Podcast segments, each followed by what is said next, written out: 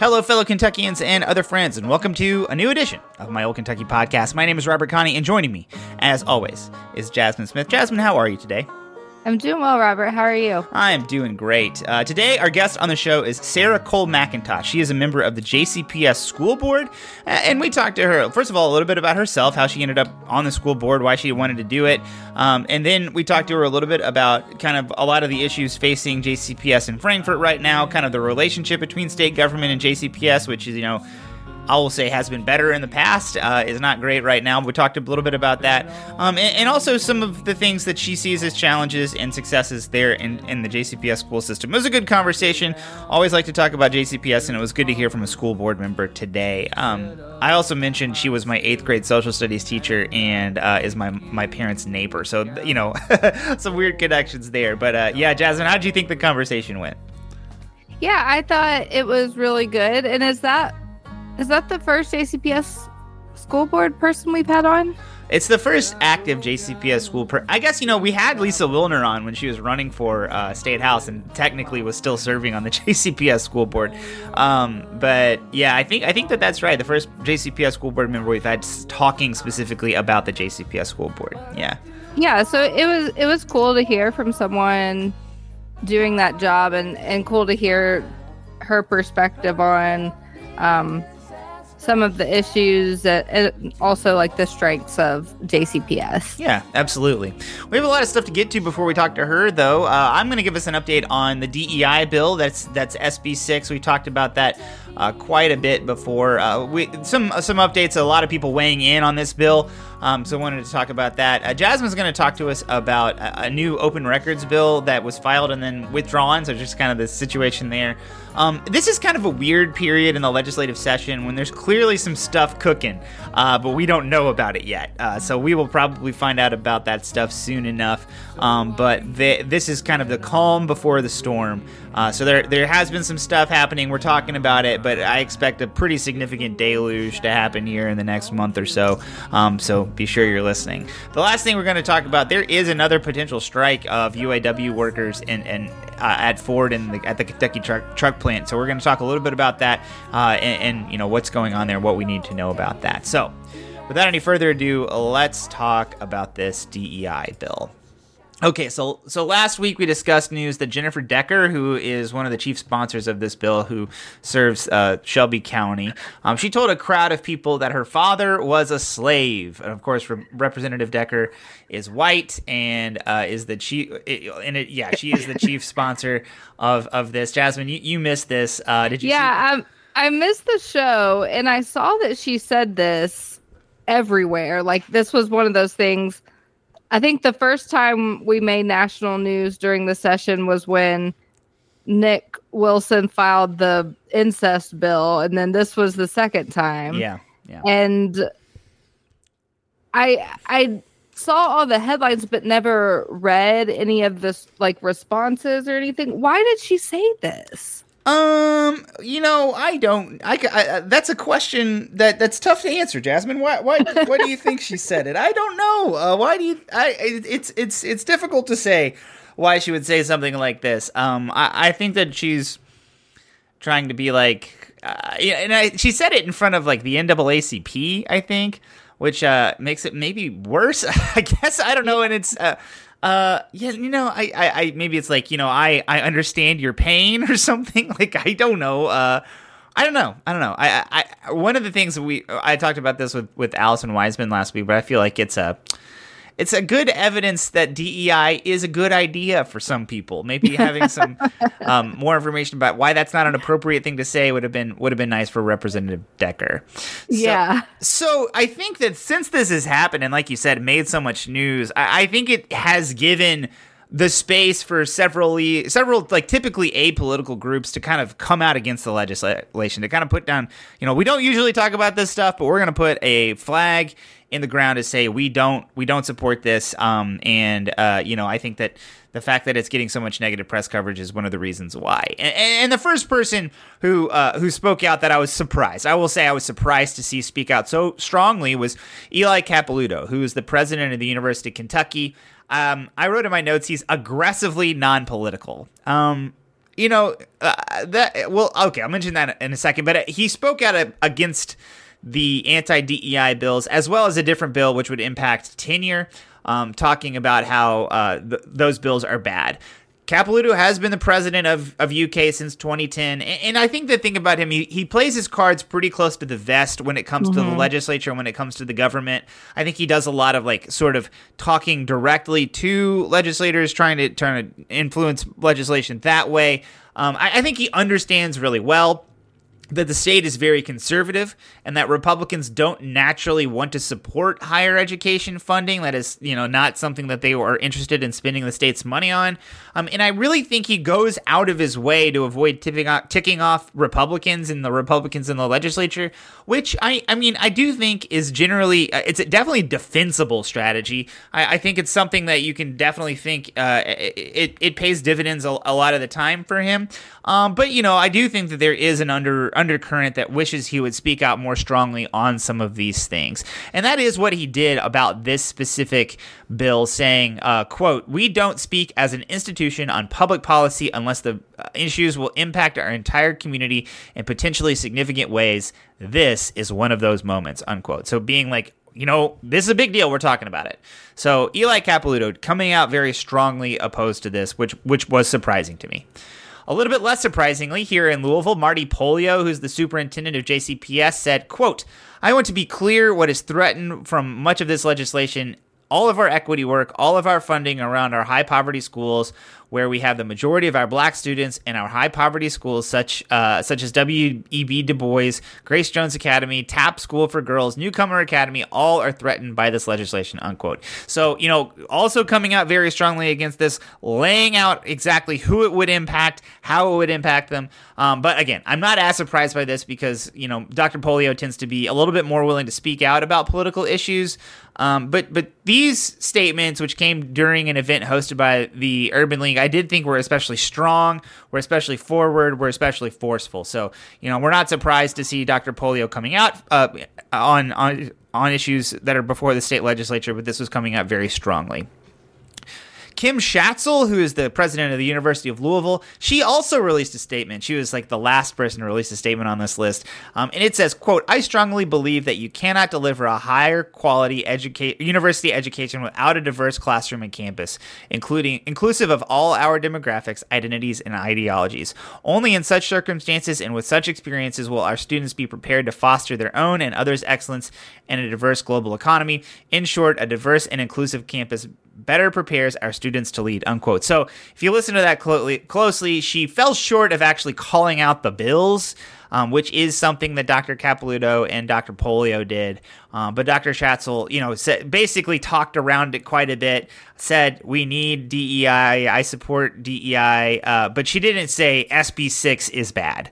Um, she didn't come out directly and say this specific bill is bad for us and I hope it doesn't pass. So, mm-hmm. you know, um, there's still room for her to move forward to speak a little bit more forcefully. We'll see if she ends up doing that. Meanwhile, SB6 does uh, continue apace. It is moving forward in the legislature. Um, it passed the Senate by a, a wide margin last week and has made it to the House. When I checked on it, I guess yesterday, it had not quite made it. Uh, you know, it hadn't been assigned to a committee quite yet. Um, I don't know, Jazmin. What do you think? Do you think that this controversy is going to derail this at all? Do you think it matters that these people are speaking out, or is it just going to, is this just going to be like water under the bridge, uh, and it does, you know, the bill is just going to pass without without really taking into account in the the fact that any of these university people are opposed to it? Um, I don't think that loud opposition um deters our legislature too much. Um, so I, I don't think that it's going to derail the bill. And I th- I think if it was going to, it, it would have happened. Like I actually think our our Senate might be more responsive than the House. Yeah, um, that's something that we've kind of been tracking this year. The Senate is, you know, potentially the place that's a little bit more willing to to negotiate on some of these topics. Yeah, so that's a good point. Yeah, so I don't know. I I don't think that listening to Dr. Pollio and higher ed presidents, I, you know, maybe they have decent relationships. I don't know. But I don't think they're going to be able to move the needle on this. Maybe there will be some changes. I don't know. But I think if they want to pass this, they're still going to do it. Yeah, I, I, I agree with you. I agree with that wholeheartedly. I just don't think that the Republicans in the legislature are responsive to anything um, in terms of them changing their mind on anything. You know, they're maybe responsive to their core constituents um, and telling them like what legislation they would like to see passed. Um, but nobody who falls on to the other side of legislation is anybody that's going to get any kind of audience. I would hope that maybe the fact that you know Dr. Capilouto spoke out about this, I you know would would impact somebody. Um, maybe and like you said, maybe enough to like make some changes, some tinkering around the edges to make this bill maybe slightly better. Um, but but I think that that really is probably the best that we can hope for. Um, this bill ha- has clearly been a high priority for the legislature, and it seems highly likely that it will pass, and it probably will pass in um, its its current form. But um, you know, who knows? Uh, crazy things happen, and it, may be that that that this bill uh, has some serious changes to it because of because of this lobbying, and I, I certainly hope it does, at least anyway. All right, uh, that's the update on SB6. As it moves through the legislature, we'll be sure to update everybody about it. Jazmin, talk to us about this open records bill. Okay, so Representative John Hodgson of Fisherville has filed House Bill 509, a bill that would change Kentucky open records law. So the bill would greatly narrow the definition of what's accessible under the open records law. And it would basically limit what's accessible to only final actions. Um, so, right now, a public record is any documentation prepared, owned, used, and in the possession of or retained by a public agency. And the definition in the bill would make a public record a record that gives notice to an outside person of a transaction or final action. So that new definition makes it very specific of what you might be able to obtain through an open records request. Um, and there are a lot of things that would no longer fall under that. And then the bill would also explicitly exclude correspondence in which opinions are expressed or policies formulated or recommended from being accessible from open records. Um, Michael Abate and Amye Bensenhaver, who are both attorneys with expertise in open records law, mentioned just a few things that would likely be excluded under the bill. Um, department budgets, records related to wrongdoing of public employees, consultant reports, cabinet for health and family services records related to child fatalities, petitions and support of executive pardons, and emails exchanged between employees or representatives about public business. Republicans have been saying that all this bill is meant to do is extend the measures that they passed for the legislative branch to the executive branch. Um, but it seems like it would exclude a whole lot more than that um, well, by changing the definition. And and I mean the legislative branch's business is much more. I mean it's it's smaller than the executive branch. The executive branch does so much, and right. the legislative branch does a lot too. But it's very focused on legislating, and the executive branch does the business of the state. So yeah, I was just trying to think about like the things as an attorney that I've needed open records requests for and like police body cam is one of those uh, and i'm not sure you i don't think you'd be able to get that um yeah it doesn't seem like it's you know under this definition. Yeah absolutely. So seem, that's that seems that seems correct yeah. Yeah so there's a lot of things that would be excluded. It the bill would also require agencies to provide state email addresses and conduct um, in conducting business with an email account other than their state provided email address would be grounds for removal. And Republican leadership has said that Beshear supports the bill, but he's he's only commented on supporting like the email part of it. He hasn't said anything about like the this open records part of it. Um, but so I say all of this bad stuff. Um, but after receiving criticism about the bill, John Hodgson said he is working to revise it to ensure that what's available now is still available in the future. So that is good news that he is listening to some of the feedback and it looks like we may be getting a new version of this um, that is is not going to be as restrictive.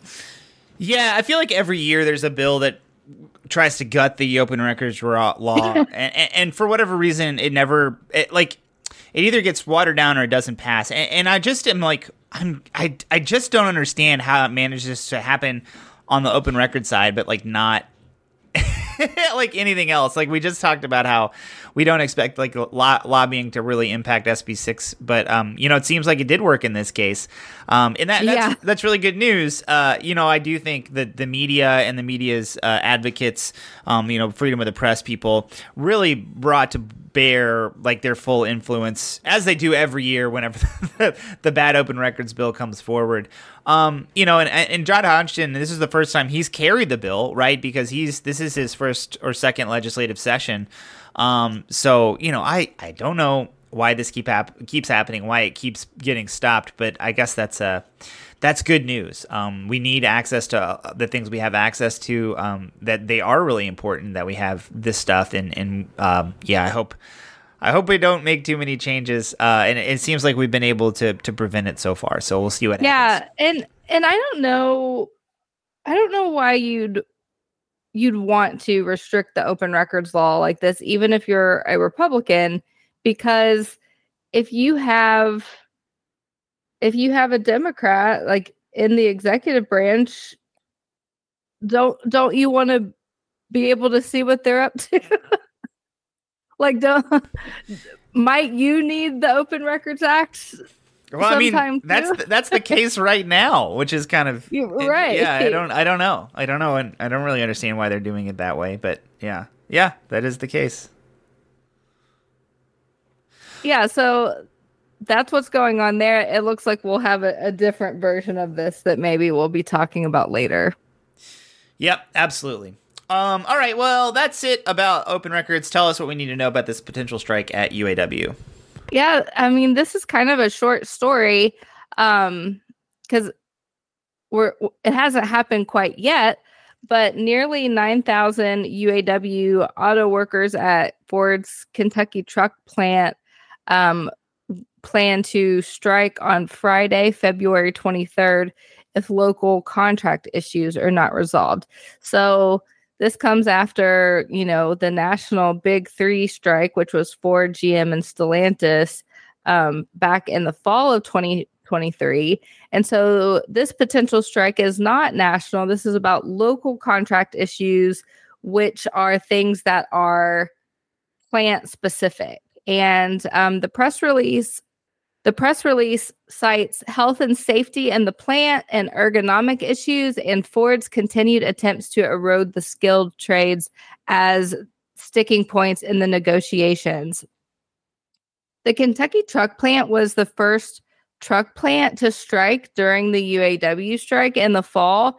And this past week, uh, Ford CEO said that it will rethink where it builds future vehicles.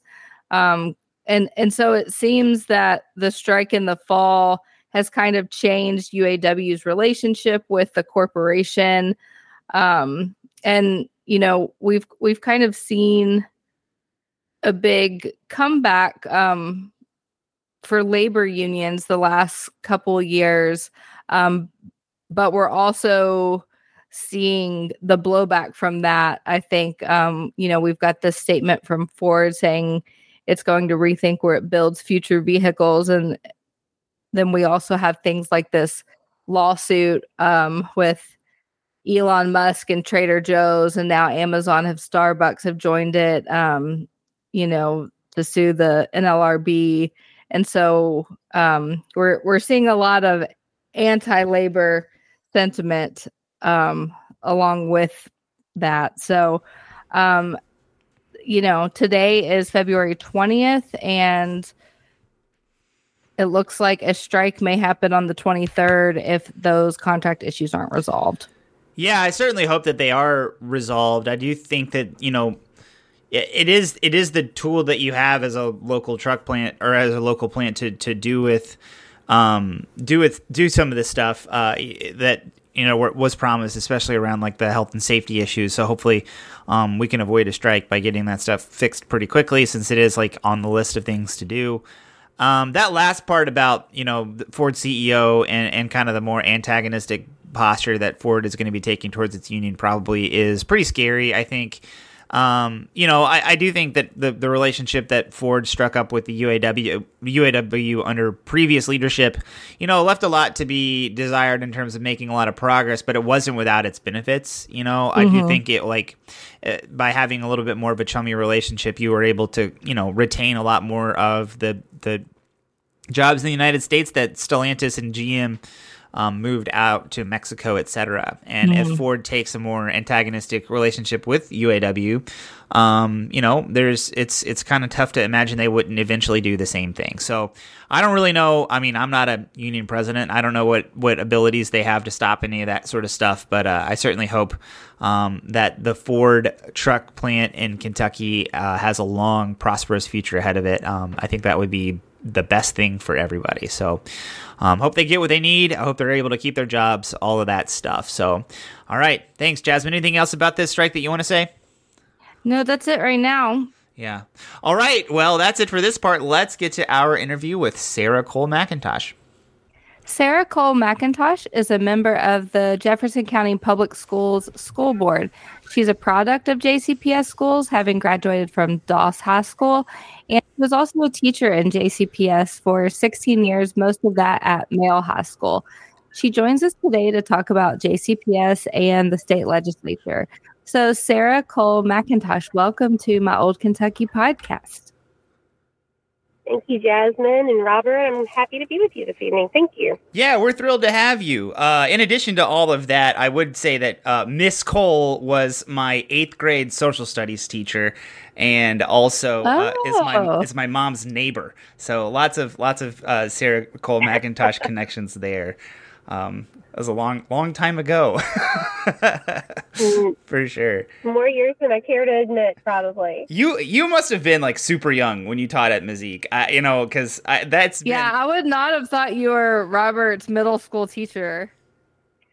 I started teaching when I was 21 my first year. I was 21 years old.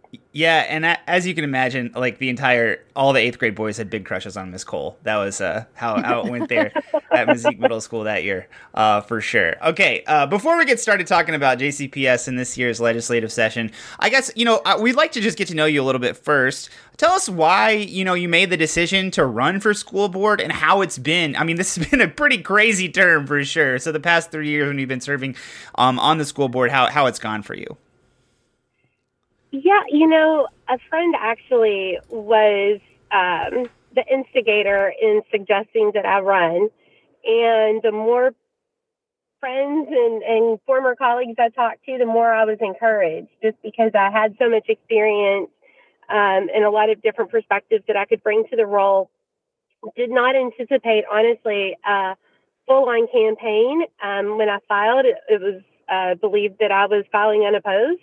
Um, and then there was a last minute submission. So um, really just wanted to help. As, as cliche and cheesy as that sounds, coming in um, with so many years of ex- lots of different experiences as well um, in education, thought I would be able to to do something to pay it forward for my district, the district where my kids attend school, um, and, and it's my hometown. So so there is that piece of call to service and civic action and civic responsibility, right? We, we try to teach kids that to be a citizen, you have rights and responsibilities, and that public service is one of those responsibilities. And so, um, with that, I don't think anything could have actually prepared me, though, for what the last few years have been. Um, it has been a sharp learning curve, no doubt. Um, sometimes it has felt like from 2021, I took the seat in January of 21, um, up to this point has been responding to crises and um, just a lot of challenges that I don't think we could have anticipated that all of those things would coalesce simultaneously or or in such close succession to one another. So it has been a challenge for sure. Absolutely. I mean, uh, I can't imagine uh, a more difficult term to start on for sure. With you know everything having to do with COVID and and everything else. So that that just by itself probably is enough to make it the craziest term that you can imagine. But um, one of the things that you you kind of hinted at this already, but one of the things that I think makes you a very unique uh, person to speak about JCPS is you've been a part of JCPS for such a very long time. You've been a teacher. Um, you've been a, uh, a student, uh, graduated from Doss High School. You, you have uh, children in the system now, and you're on the school boards. You, you kind of have a nice perspective about you know the story of JCPS going back quite a ways you know, people like me and a lot of other contemporaries, you know, we're in school for as long as we are, and then we stop and maybe we pick up learning more about the school districts once, once our kids are old enough to, to get into the, the school system. But but there's just so much that changes over over the breadth of time. So so can you kind of talk to us a, a little bit about how the school district is and how it might be different from people who might have understand it from a, a different time in the past? I think part of what has changed speaks to some of our successes in that we are offering opportunities to students in a much um, greater capacity, whether it's advanced placement classes, dual credit, academies of Louisville programs. Um, one of the things that I hear a lot is we need vocational schools and we need vocational programs, and really just the language around that has changed. The the academies of Louisville represents what we now refer to as career and technical education but that's still the same concept as vocational school. So we're doing that all across the district, and not just in high schools. Our, our middle schools have the Explore program. And so students are getting exposed to career opportunities, coursework opportunities um, that in prior decades they just didn't know about and didn't have access to. So I think that that's a big change. I think one of the other changes, though, too, is our are our challenges. We are more than 60% free and reduced lunch. A number of our students, I think we're over 50%, come to school um, in kindergarten not prepared according to the assessments that they take. We have going on 18,000 students for whom English is not their first language. And so as we try to educate every student when we have a lot of high need students and whose needs are so different from one another. Um, that just becomes incredibly difficult to do at the individual school level.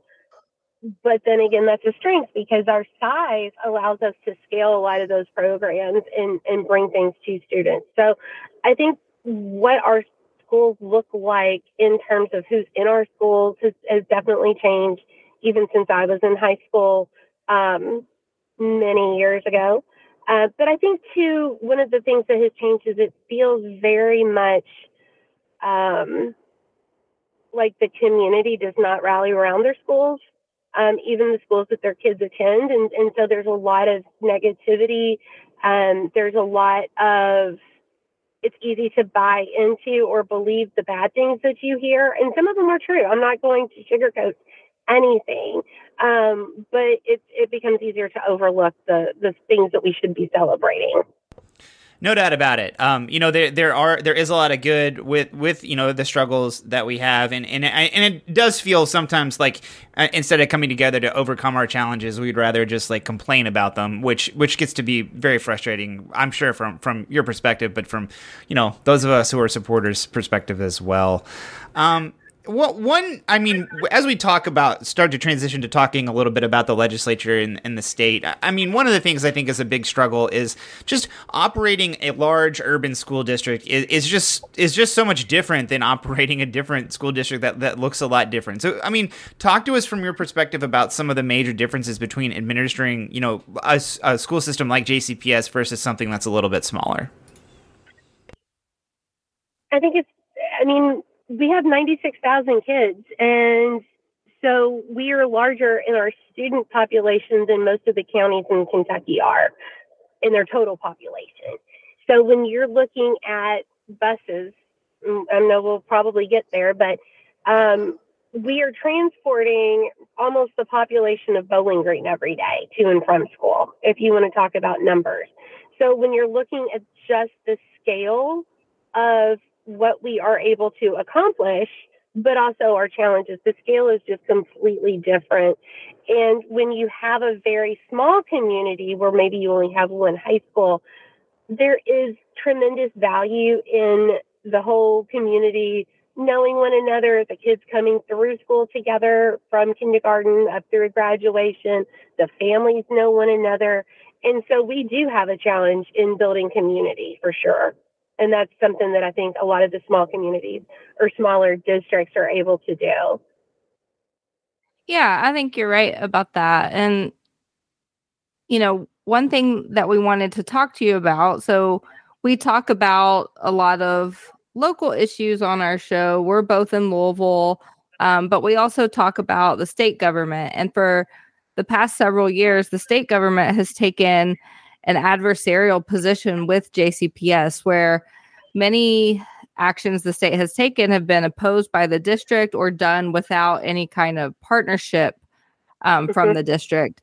How have these often hostile actions from the state government impacted JCPS's ability to serve its students?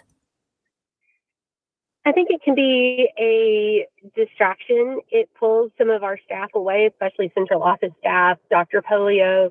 It pulls them away from being able to focus on issues at hand because it gives them something else external that they now have to deal with. And so it can be a strain on our resources.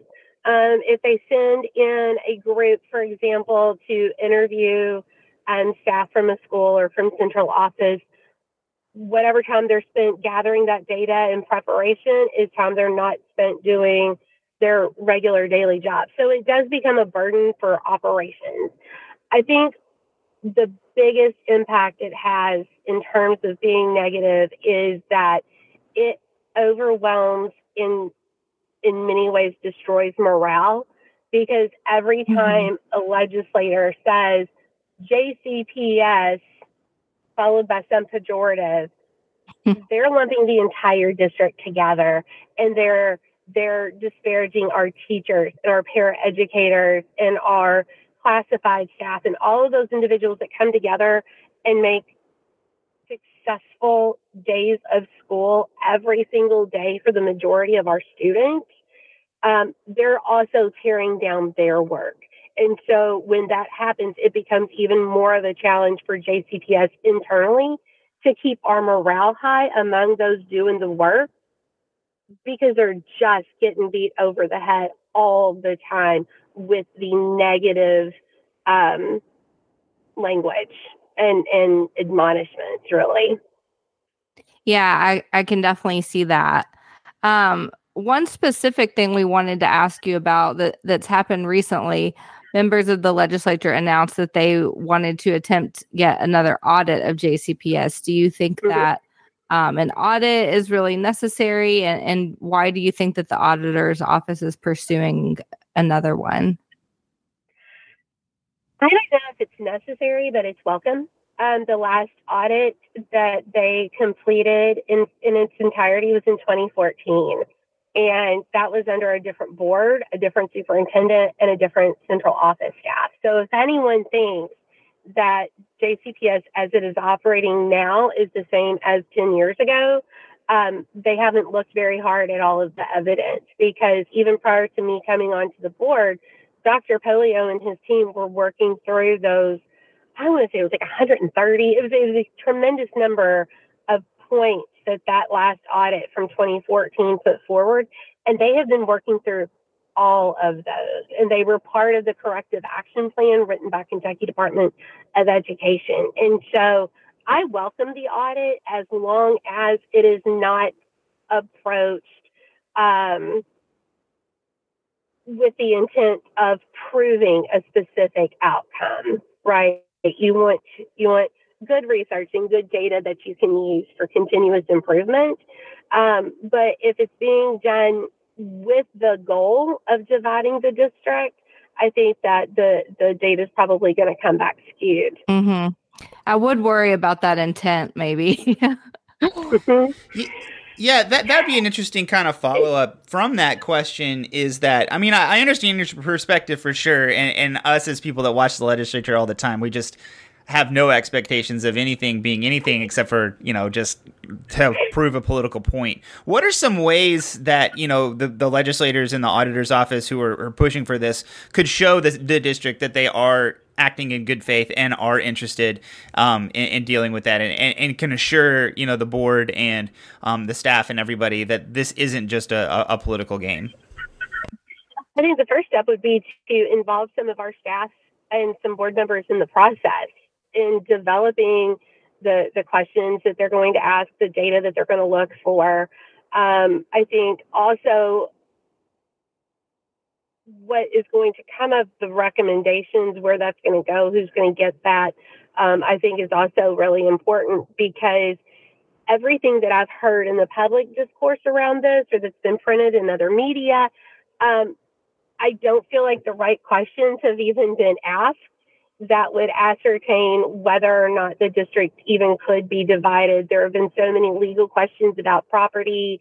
Um, I have not heard anyone talk about uh, SEEK formula. I've not heard anyone talk about um, funding sources in terms of our ability to levy, um, oh, not taxes, um, our bond capacity, excuse me, um, because mm-hmm. if you break the district apart, new districts are not going to have the same kind of bonding capacity that JCPS currently has.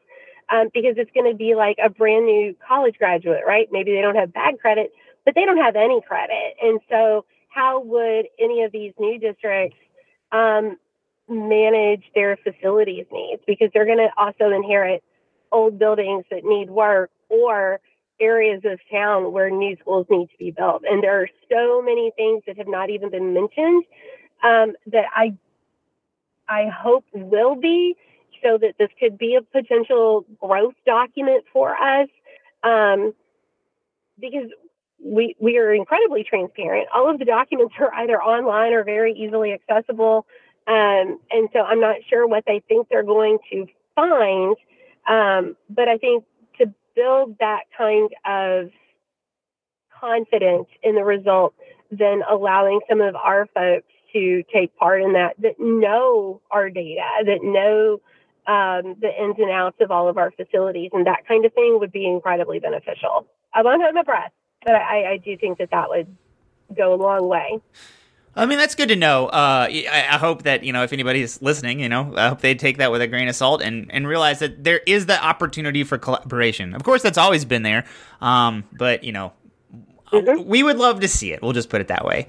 Um, you know, you mentioned this before, and you said you didn't want to sugarcoat anything, and I mean, it's it's definitely something that we see that JCPS has faced a lot of issues coming out of the pandemic, just like every school district across the whole country.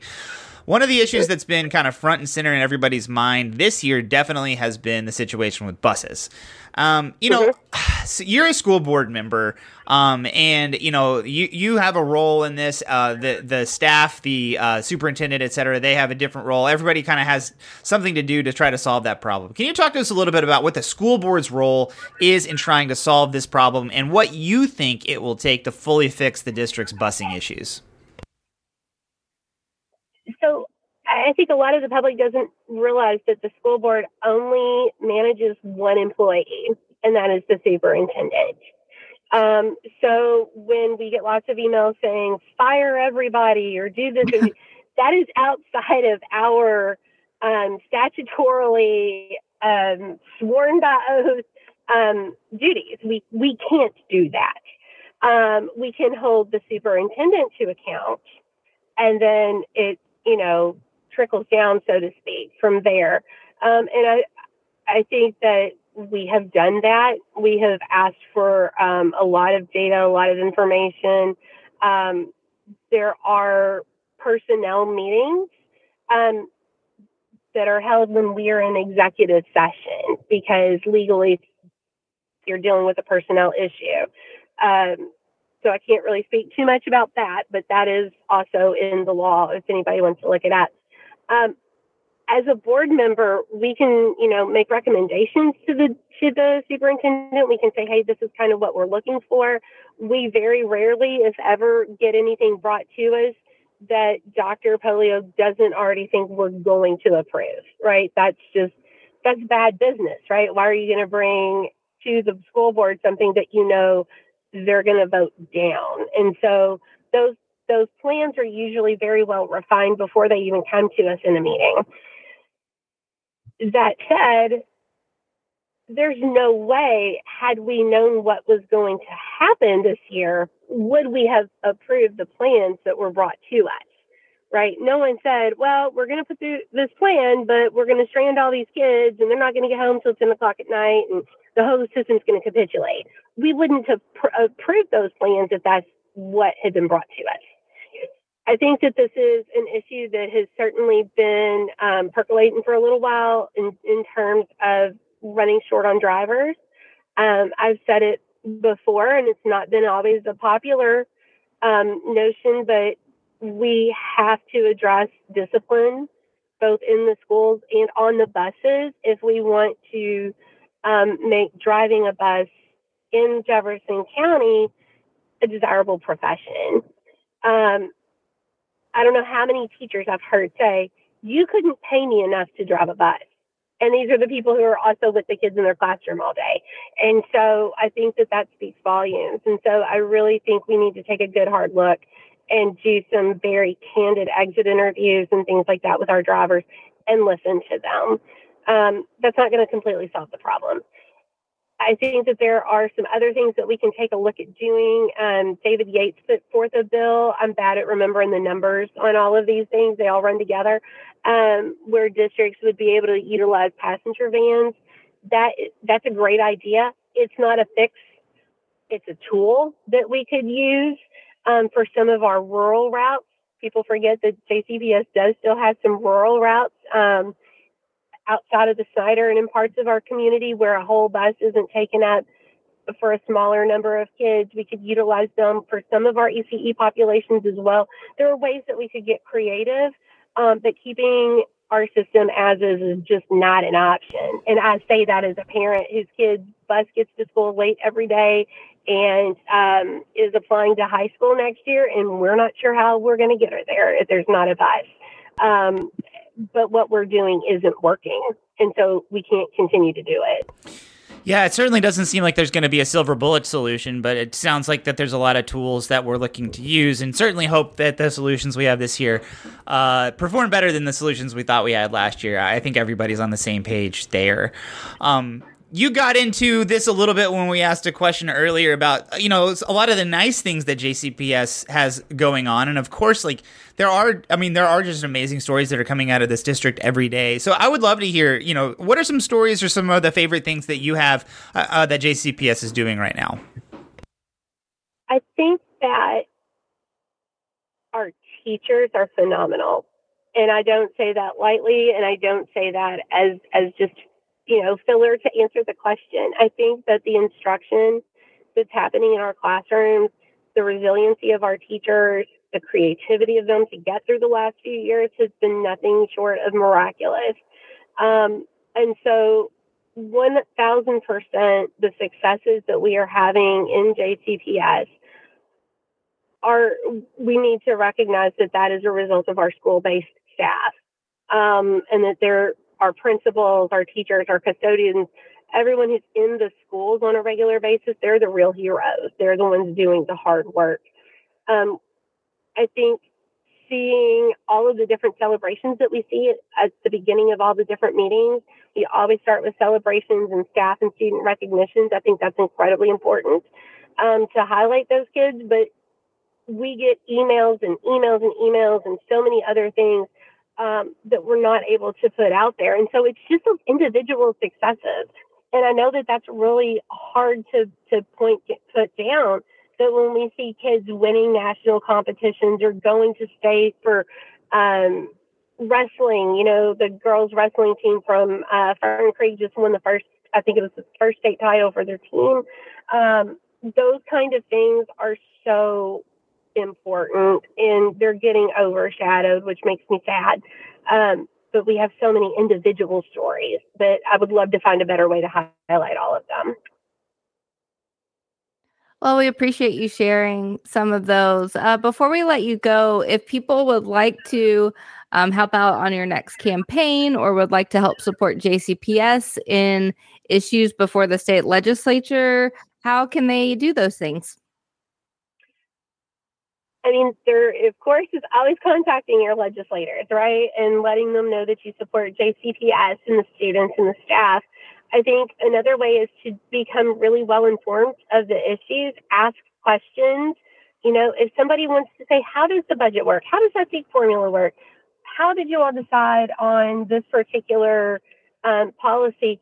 Ask those questions and we can give you answers so that when you go out in the community and you're talking to you know, other moms at the sporting event or, or whatever it is that you're able to articulate those things because we want our community to support our schools. And right now, the narrative is very often going to drive them away. And mm-hmm. so, having a very um, an informed constituency, right, is a way to help offset that. So, ask lots of questions and um, let us help you um, spread all the good news.